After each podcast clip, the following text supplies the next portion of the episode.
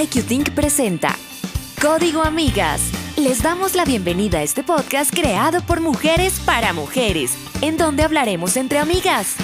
Conversaremos sobre todo lo que nos sucede y a veces no queremos contar, pero cuando estamos entre amigas, sobran las palabras.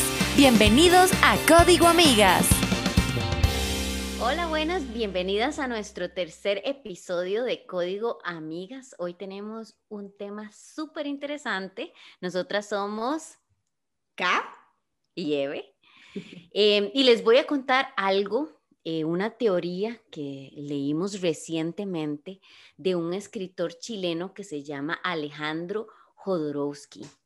Y él habla de que las abuelas maternas son las responsables de heredar la mayor carga genética a las hijas de sus hijas, o sea, a sus nietas. Súper interesante. Súper interesante. De hecho, por eso es que el día de hoy vamos a hablar de nuestras súper abuelas, de las señoras que marcaron nuestra vida, que todavía lo hacen, tanto desde la parte genética como desde la parte cultural eh, y de familia. Mm, y, las invitamos, las queremos invitar a que, a que piensen eh, qué herencias eh, creen que les han dejado sus abuelas maternas y además cuáles características creen ustedes que comparten con ellas porque es parte de lo que vamos a hablar hoy. Ajá. Algunas las llamamos abue, otras las llamamos titas, una amiga mía la llama la abuelí, en mi caso es mi abuela con G, abue. Para mí es tita. sí. Este, bueno, y este fenómeno, para expandir un poquito más acerca de esta teoría, dice que este, hay un, vínculo bien fuerte, en, especialmente en la parte femenina, o sea, de mujer a mujer, de abuela a nieta. Em, y es obvio que no, todos heredamos eh, características de otros parientes. Eso pues, es, notable físicamente, ¿verdad? Pero también en, la parte de, psicología y, la parte de carácter y todo. Pero se dice que de la línea familiar es más em, propenso que la mujer que la nieta herede estas características desde la fisionomía, los gustos, los gestos, el carácter, el temperamento de las abuelitas. Qué interesante, ¿verdad? Es decir, que no solamente podríamos parecernos físicamente, eh, sino que además nos parecemos en, tenemos otras características de carácter, de temperamento, ¿verdad? Yo a la mía de fijo me parezco, o sea, rajado me parezco a la mía. y, se, me hace súper interesante porque es importante conocer de dónde venimos. Yo creo que este tema es, es muy importante eh, para entender esas características que nos han marcado y no solo por lo que estamos heredando, yo creo que también eh, por, lo, por lo que nosotras heredaremos de alguna manera también, ¿verdad? Si llegamos a, a ese perfil en algún momento. O sea, es, es importante ser consciente de, de esas características porque nos permite decidir con cuáles nos queremos quedar y cuáles quisiéramos cambiar también, ¿verdad? este, y, y es, es, interesantísimo, pero a yo sí me parezco de fijo a mi abuelita. ¿Vos te pareces a la tuya? Uh, bastante. Físicamente no tanto, este, pero algunas características de ellas, de ella sí. Les voy a contar que mi abue, este, ella se llamaba eh, Margarita, ella nació en 1922 en Aranjuez, que es un, un barrio en, en San José en la capital de Costa Rica. Y ella este, tuvo cinco hermanos y solamente una hermana. Su hermana se llamaba Elvia. Ellas dos, eh, como en el tiempo de antes era característico, estaban encargadas de todas las tareas domésticas, pero a mi abuelita no le gustaba, o sea, no le hacía mucha gracia. Y ella pequeña le gustaba jugar básquetbol. Em, que tampoco era muy bien aprobado por la sociedad porque era un deporte más que todo como visto eh, masculino, ¿verdad? Em, sin embargo, vieras que de parte de la mamá, ella siempre encontró un apoyo muy grande, entonces mi abuelita nunca dejó de jugar básquetbol. Y además, como Elvia se hacía cargo entonces de la mayoría de las tareas domésticas, entonces mi abuela pues por ese lado se zafaba, pero eso hizo que ellas, entre ellas dos hubo como mucha fricción, ¿verdad? Ya luego, conforme ella fue creciendo, este, peor, o sea, mi abuelita ya no le gustaba nada de lo que era, porque ella le tenía que lavar a los hermanos, le tenía que planchar y todo lo, lo que, lo que representa la casa, ¿verdad? Em, y entonces no, no le gustaba absolutamente nada, pero mientras iba creciendo ya pues se iba poniendo como más coqueta y era súper noviera, eso me contaba mami, era súper noviera mi abuelita eh, y le encantaba ir a bailar. Y lo que me cuenta mami es que en el tiempo de antes, eh, supongo que como, como hay disco, discotecas ahora, ¿verdad? Y, así lugares para ir a bailar, en ese entonces se hacían las fiestas en los parques. Entonces en los parques llevaban una orquesta o algún grupo y la gente se iba a ir ahí a, bailar y supongo que a ligar también, ¿verdad? Entonces mi abuela le encantaba y era, era coquetísima al punto que ella usaba sus vestidos y mandaba forrar sus zapatos del color de los vestidos y así, o sea, era, era otro nivel, ¿verdad? Em, entonces, bueno, en uno de esos bailes fue que, que conoció a mi abuelo. Em, pero mi abuela tenía una característica muy importante. Ella no quería casarse y no quería tener hijos. Y llegó hasta los 30 años con, con, ese pensamiento, yo no me quiero casar y no quiero tener hijos. Para esa época es, es, muchísimo. Totalmente, exacto. O sea, muy, muy probablemente fue juzgada por mucha gente, ¿verdad? Em, entonces, bueno, la cosa es que mi abuelita, la, mi bisabuela, que se llama Esther, ella siempre la apoyó. Y del lado de, de mi bisabuelo, eh, nunca tuvo ningún em, problema porque como que tomaban mucho y los hermanos también, entonces mm. estaban como enfocados en otra cosa y no les importó mucho cómo mi abuela dirigía su vida o no. Pero en uno de estos bailes, ella conoció a mi abuelito y yo me acuerdo de mi abuela contándome esta historia, que ella conoció a mi abuelo en un baile, pero para ella era un pretendiente más. Solo que ya luego le gustó mi abuelito y verdad, y ya así se noviaron y se casaron. A los 30 años se casó mi abuela y de 30 a 38 años tuvo seis hijos, cosa que ella no quería. Pero como en ese entonces pues no se hablaba tanto de métodos anticonceptivos, pues eso fue. Pero lo, lo vacilón es que en ese tiempo mi abuela decía, si es que yo no, tuve, no quería tener hijos y no me tuve seis y todos ahí viendo a mi abuela. Súper vacilón. Pero mi abuela, yo le puedo decir que mi abuela era una mujer muy decidida, eh, hasta el final fue muy coqueta, o sea, aún en, el Blanco Cervantes se cambiaba cinco mil veces los aretes, se peinaba, se pintaba, eh, un carácter muy fuerte, eh, yo digo que vanguardista, ¿verdad? Porque tenía ideas eh, que no eran de, su tiempo, ¿verdad? Bailarina, sin miedo, pata caliente, nunca estaba en la casa, le encantaba andar en otro lado, en otros lados. Y a nosotros como nietos siempre nos demostró mucho eh, su amor a través de muchas cosas. Le encantaba, digamos, hacernos eh, algunos platillos, digamos, favoritos de nosotros, o nos compraba cosas en la panadería o confites o todo esto. Y yo sé que yo me identifico, y ahora te voy a contar con cuáles me identifico. Yo me identifico con con algunas características de ellas, y yo sé que mis primas que van a escuchar esto del lado materno se van a identificar con algunas, y me imagino que muchas que están oyendo también ya, ya están haciendo números de, cuáles son aquellas características con las cuales se, se identifican con su abuelita materna. Es cierto, es cierto, qué interesante, ¿verdad? Porque yo creo que mm, sí mm, eh, llevamos, ¿verdad? Muchas de las, de las cosas por herencia, aunque no las conozcamos inclusive, ¿verdad? Em, porque yo te puedo decir que, que, mi abuelita es una guerrera también, así, guerrera desde, desde el inicio. Igual, en una época muy difícil, donde las mujeres estaban eh, asignadas a labores domésticas únicamente y a tener hijos. Em, y las conversaciones que yo he mantenido con mi abuelita durante los últimos años han sido conversaciones reveladoras para mí, de que muchas de las cosas que ella ha pensado o ha vivido de alguna manera, yo también las he pensado. O, yo tal vez las he podido hacer realidad, cosa que tal vez ella no lo logró en su tiempo. Pero, y creo que por eso es que ella y yo tenemos una conexión fuerte Primero porque el temperamento se nos parece un montón, o sea, tiene, tiene, es fuertísima.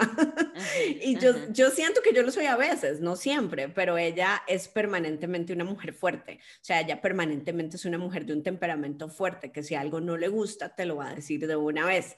Y te lo va a decir como, venga, o sea, cero asertividad, cero, este, voy a ver cómo te sientes, eso no, ella te va a decir las cosas como son.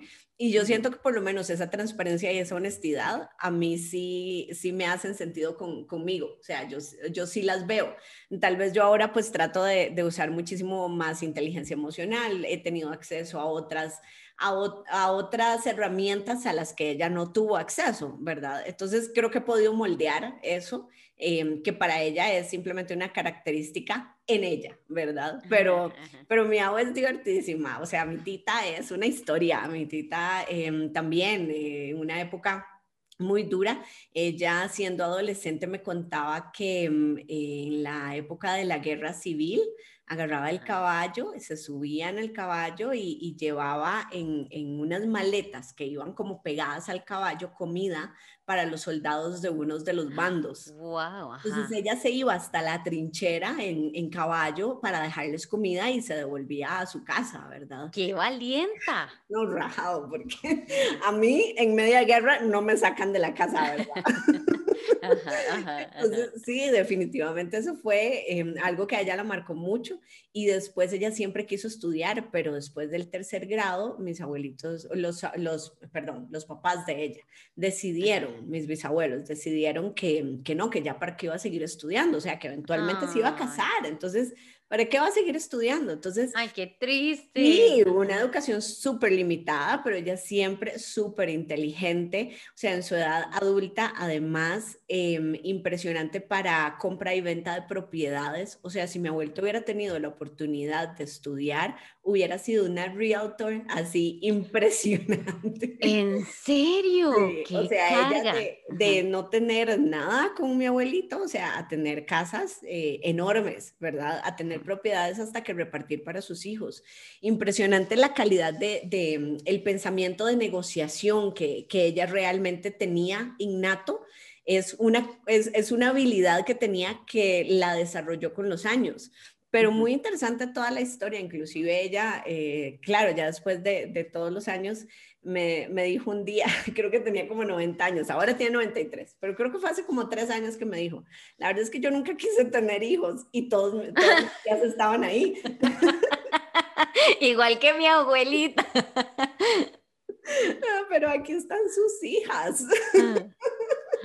Eso que uno no sabe dónde meterse, ¿verdad? Claro. pero, pero, sí, pero ella me dijo, o sea, yo creo que yo hubiera hecho muchísimas cosas más, yo creo que yo hubiera tomado decisiones distintas. Eh, otro día me contó que ella la razón por la que se había casado con, con mi abuelito había sido para, eh, para poder estudiar. Eh, porque mi abuelito era, era maestro y director de una escuela, entonces ella quería que él enseñara cosas, pero desafortunadamente, este, él no tenía el tiempo. No, no, no hay que culpar a mi abuelito tampoco, porque realmente mantener una familia de siete hijos y ser director de una escuela requiere mucho trabajo. Eh, creo que él nunca pensó que una de sus misiones era, era darle a ella la educación que ella siempre quiso tener. Y creo que también en esa época la gente no se comunicaba bien. entonces, creo que hubieron muchas cosas y muchos sueños que no logró cumplir este, pero aún así eso no le impidió seguir demostrando su fortaleza, seguir eh, siendo una mujer guerrera, una mujer luchadora por sus siete hijos, em, inclusive darnos a nosotros, sus nietos, el ejemplo de, de vivir la vida bajo nuestros propios términos porque em, por lo menos a mí eso es lo que ella me ha, me ha comunicado muy claramente. O sea, no permita que nadie le diga cómo vivir su vida, vívala usted en base a sus decisiones y en base a lo que usted quiera hacer. Entonces, en fin, mi abuelita hasta el día de hoy nos sigue demostrando eh, su lucha. Eh, hace ocho meses le dio mm, le dio un, un episodio vascucerebral, se llama o algo así. Básicamente se te muere una parte del cerebro entonces, em, estuvo muy cerca de morir. Eh, nos dijeron que la recuperación iba a ser súper difícil, no hablaba, todo su lado derecho estaba eh, completamente paralizado, no podía ir al baño sola, no podía comer sola, no podía, o sea, básicamente nos dijeron seguro que no aguanta. Em, pues la señora aguantó, y no solamente aguantó, sino que el día de hoy, en medio de pandemia, esa señora pide que por favor la monten al carro para ella poder ir a pasear, por lo menos para ver otro paisaje. Em, volvió a hablar como antes, em, está volviendo a caminar nuevamente. Em, alguien que nos dijeron, bueno, tal vez no aguante una semana, lleva ocho meses y ya está en pie. Entonces, al día de hoy, ella sigue demostrando la fortaleza de espíritu que tiene. Em, y yo creo que esas son las cosas con las que yo me quiero quedar. Eh, y ahí es donde creo que todas tenemos que decidir con qué, con qué herencias nos queremos quedar y con cuáles dejamos ir, ¿verdad? Sí, qué increíble. Y ahora que estás comentando y contándonos la historia de tu abuelita, yo veo en vos muchas características que, que ahorita eh, compartiste porque es súper interesante ver lo luchadora que, que ha sido. Yo creo que esa es una, una característica tuya también. Y yo creo además que qué difícil, ¿verdad? Porque en estas dos historias, y apuesto que hay muchas historias más en las que podemos ver cómo el rol de la mujer, no que ahora sea perfecto, porque no, porque hay mucha, mucha cosa que, que todavía em, hay que ver cómo se gana, ¿verdad? Luchas que se tienen que ganar, pero yo creo que el rol de la mujer eh, y hace poquito, porque son nuestras abuelas, era muy diferente a lo que tenemos ahora, ¿verdad? Porque eh, estaban privadas de muchas cosas, este, eh, nacieron dedicadas a cierta cosa también y fue, me imagino que en ese tiempo tuvo que haber sido súper difícil. Claro. Y algo muy interesante que, que decía este también, este escritor, Jodorowsky, dice que cuando eh, las abuelas están embarazadas, le transmiten a las hijas de sus hijas lo que viven en el embarazo. Entonces, em, es súper interesante eso porque dice que hay una carga emocional, una influencia emocional muy fuerte. Entonces, si nosotros ahorita estamos viendo que ellas no querían estar embarazadas, tuvieron que haber haber vivido un shock, un impacto muy, muy fuerte cuando, cuando quedaron embarazadas. Y se dice también que este señor dice que, digamos, si no hay, si bien es cierto, tal vez no hay un parecido físico, psicológicamente tiene que haber un parecido fijo en las nietas con sus abuelas, porque este, es una, una herencia, una carga emocional muy fuerte. Y yo personalmente estoy de acuerdo con vos. Yo creo que hay comportamientos aprendidos y comportamientos heredados. Porque uno se acostumbra a ver cómo se comportan las personas y uno dice, ah, ok, esto, es lo normal, así es como tengo que hacerlo yo. Pero también hay gente que no conoce nunca a sus abuelas y se comporta de cierta manera porque es una carga genética por ahí, ¿verdad? Em, y yo creo que hereda, como toda herencia, ¿verdad? Hay herencias bonitas y hay herencias feas, ¿verdad? Hay cosas que, que pues en definitiva uno tiene que poner en, perspectiva y analizarlas, pero yo creo que es importante identificarlas. Digamos, si, si uno conoció, porque mi abuela ya falleció hace, hace bastante tiempo, si uno conoció a, su abuela, tal vez listar todas aquellas características, perdón, características que yo digo, bueno, son, son cosas lindas que yo quisiera replicar en mi vida. Exacto. Pero hay otras que ahora le, cuando les comentaba cómo demostraba mi, mi abuela el amor, em, yo no recuerdo honestamente de mi abuela decir, mi, mi, amor, te quiero mucho, te amo, estoy orgullosa de vos, nunca, nunca, nunca, nunca, ¿verdad? Em, y son cosas que yo quisiera cambiar en mi vida. Entonces, creo que uno debe ser consciente para identificar cuáles son estas cosas que quiero y que no quiero, analizarlas, hacerlas mías o desecharlas, ¿verdad? Porque uno no se puede escudar en ese dicho que dice, ay, pero yo soy así, es que mi familia es así, o mi abuela es así, o mi papá es así. Uno no se puede escudar en eso, jamás. Uno tiene que hacer un alto y decir, ok, esto no me gustó de cómo fueron mis papás, mi mamá, mis hermanos o quien sea que tenga usted de referente y decir, no, voy a eliminar este tipo de cosas que no los quiero en mi vida. Es cierto, de acuerdo. Y yo creo que más bien siguiendo esa línea, eh, me gustaría muchísimo invitarlas a todas a que hagan esa lista, hagan esa lista de cosas que, que, ya tengo, que ya heredé, em, que veo es, esas, esas características que ya veo en, en, no solamente tal vez en mi abuelita, tal vez en mi mamá también, ¿verdad? Y que quiero conservar y hacer una columna a la par que diga lo que no quiero conservar. Y cuando identificamos lo que no queremos conservar, no tiene nada que ver con echarle la culpa a alguien tampoco. O sea, no tiene nada que ver con decir, ay, es que por culpa de mi abuelita yo soy así o tengo esto o el otro. No, tiene que ver con, con que si ya lo identificamos sin culpas y sin juicios, tratar de cambiarlo y preguntarse por qué queremos cambiarlo también, porque también hay que tener el valor de cambiar las cosas, hay que tener el valor de saber que si he sido, he sido heredada con algo que no quiero conservar, tengo que tener el valor de cambiarlo, sin esperar que alguien venga a cambiarlo por mí. Entonces, es una responsabilidad importante, pero de esa columna que hagan que diga, esto no lo quiero conservar, pongan a la par de esa palabra o de esa característica lo que quieren, por lo que quieren cambiarla. Entonces, por ejemplo, eh, para mí una de las cosas identificadas fue precisamente el temperamento y, la forma de decir las cosas muchas veces, claro, y vos me has oído a mí decir las cosas fríamente, fría y cruelmente. Da miedo. y a través de los años he ido trabajando, entonces, ¿por qué la he cambiado? He cambiado esa característica por decir la verdad, seguir siendo transparente, pero utilizando inteligencia emocional.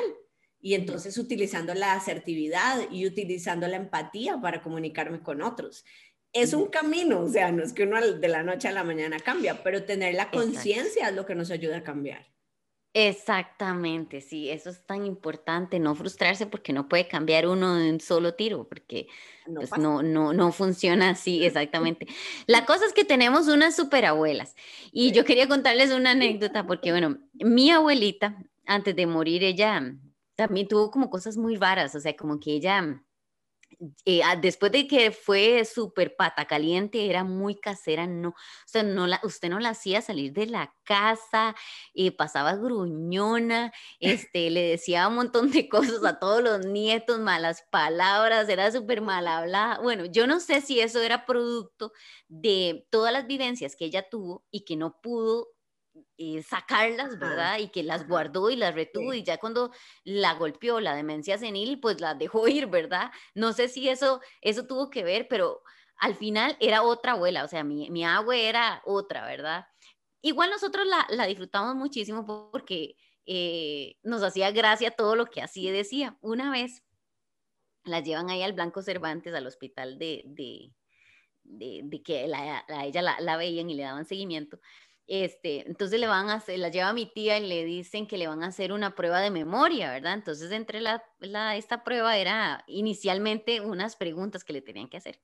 Entonces la sientan a mi abuela y mi tía está como al lado o atrás, ¿verdad? Entonces este, le empieza el doctor a hacerle sus preguntas. ¿En qué año estamos, doña Margarita? Entonces ya le escriben, ¿cuántos años tiene usted? Y ya mi abuela responde, ¿cuántos hijos tiene? Y ya no sé qué. Entonces ya con la cuarta pregunta, ¿con quién vino hoy? Entonces mi abuela se le queda viendo a mi tía, ¿verdad? Y, ya le dice con tal. Y ya cuando va por la quinta pregunta, se vuelve mi abuela, como ella ya está totalmente desubicada, se vuelven de mi tía, le dice, ¿y este viejo tan vino quién es. y así hay un montón de historias porque ya ella estaba gruñona, ya ella no quería absolutamente nada, bravísima por todo, después de que era un pan dulce, ¿verdad? Pero, o sea, hubo cosas que no se le quitaron y hubo cosas que sí, o sea, cosas que no se le quitaron, si eh, un doctor le decía, mi amor, mi abuela era la más coqueta, ¿verdad? Ah, Pero con otras cosas era súper gruñona, entonces yo digo, yo, yo hay cosas, hay comportamientos que yo quisiera para mi vida, este, aun cuando tenga demencia senil, pero hay otras cosas que definitivamente no, y que, y como decías ahora, que hay cosas que, que uno quisiera cambiar de, un solo tiro y no lo puede hacer. Hay un versículo que dice, eh, examinarlo todo y retener lo bueno. Es, muy fácil, es muy simple. Solo hay que retener lo bueno, pero al hacerlo es donde cuesta. Por eso es que creo que es un proceso, ¿verdad? Exacto, exactamente. Es un proceso y creo que nosotras lo hemos vivido muchísimo y lo hemos vivido desde la experiencia de verlas a ellas, ¿verdad? O sea, de ver cómo se comportan, de ver cosas. Y yo creo que conforme uno va, va creciendo y va madurando, uno inicialmente es, es inevitable meter el juicio y decir, pero ¿por qué es así? Pero ¿por qué hace esto? ¿Pero por qué el otro? Pero cuando ya empezamos a separar las características y empezamos a ver que, tiene, que está lo positivo y, lo que no nos gusta tanto, entonces em, es diferente, ya las vemos con ojos distintos, ya vemos la lucha que tuvieron en sus vidas, las decisiones que tuvieron que tomar aún no queriendo tomarlas, o sea, el, el millón de cosas por las que tuvieron que pasar que también nos ayuda a entenderlas, a tenerles más consideración y a considerarnos nosotras mismas también, porque yo creo que esa es otra enseñanza. Eh, nosotras debemos considerarnos, muchas veces somos muy duras con nosotras mismas y sé que vos y yo en eso compartimos la característica, desafortunadamente. Sí, Buenas para darse palo, ¿verdad?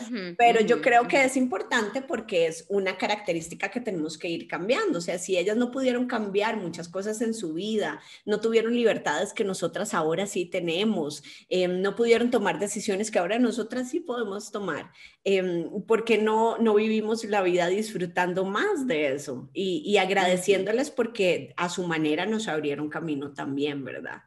Muchas lecciones aprendidas, yo creo, de nuestras abuelas, mucho que pensar, mucho que analizar, mucho que interiorizar este, que creo que es importante para el crecimiento y el disfrute de uno mismo, de uno mismo, o sea, no, no solamente de la vida, sino de uno, de estar bien con uno, de amarse, de decir, yo amo esto de mí, estas características me encantan, esto no me gusta tanto, pero voy, estoy trabajando en esto. Entonces, creo que son como muchas cosas que podemos tomar de todo el aprendizaje que, que nos han heredado, porque mm, si bien es cierto, pues no está por escrito, ¿verdad? No está por escrito las historias de nuestras abuelas, pero las conocemos y eso es más que importante para nosotros poder decir, ok, de aquí vengo yo y, y, no solamente de las abuelas, como decíamos ahora, de todos los familiares que nosotros tenemos herencia, porque esto no es simplemente que la, mayor carga, según este, este escritor, viene de parte de la abuela, pero si bien es cierto, somos una mezcla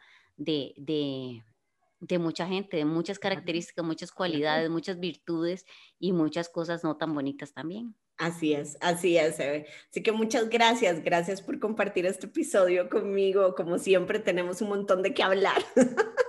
A nosotras lo que no nos falta es de qué hablar, ¿verdad? Exacto, es el tiempo. Es el tiempo.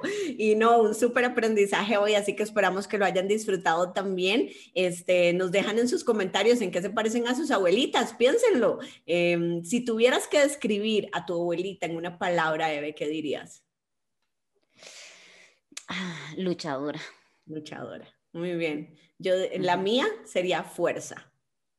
Muy bien. Entonces, esa, eso es con lo que debemos quedarnos definitivamente de ellas y agradecerles, bueno, la tuya en el cielo y la mía que todavía anda por aquí dando guerra. y así espero ser yo también. Muy bien. Así que bueno, muchas gracias. Gracias por este tema, gracias a todas por acompañarnos y nos vemos en el próximo capítulo. Nos vemos, chao. Acabas de escuchar Código Amigas gracias a IQ Esperamos que hayas disfrutado de este rato ameno entre amigas. Puedes seguirnos en nuestras redes en Instagram, YouTube y Facebook. Te esperamos la próxima para otro Código Amigas.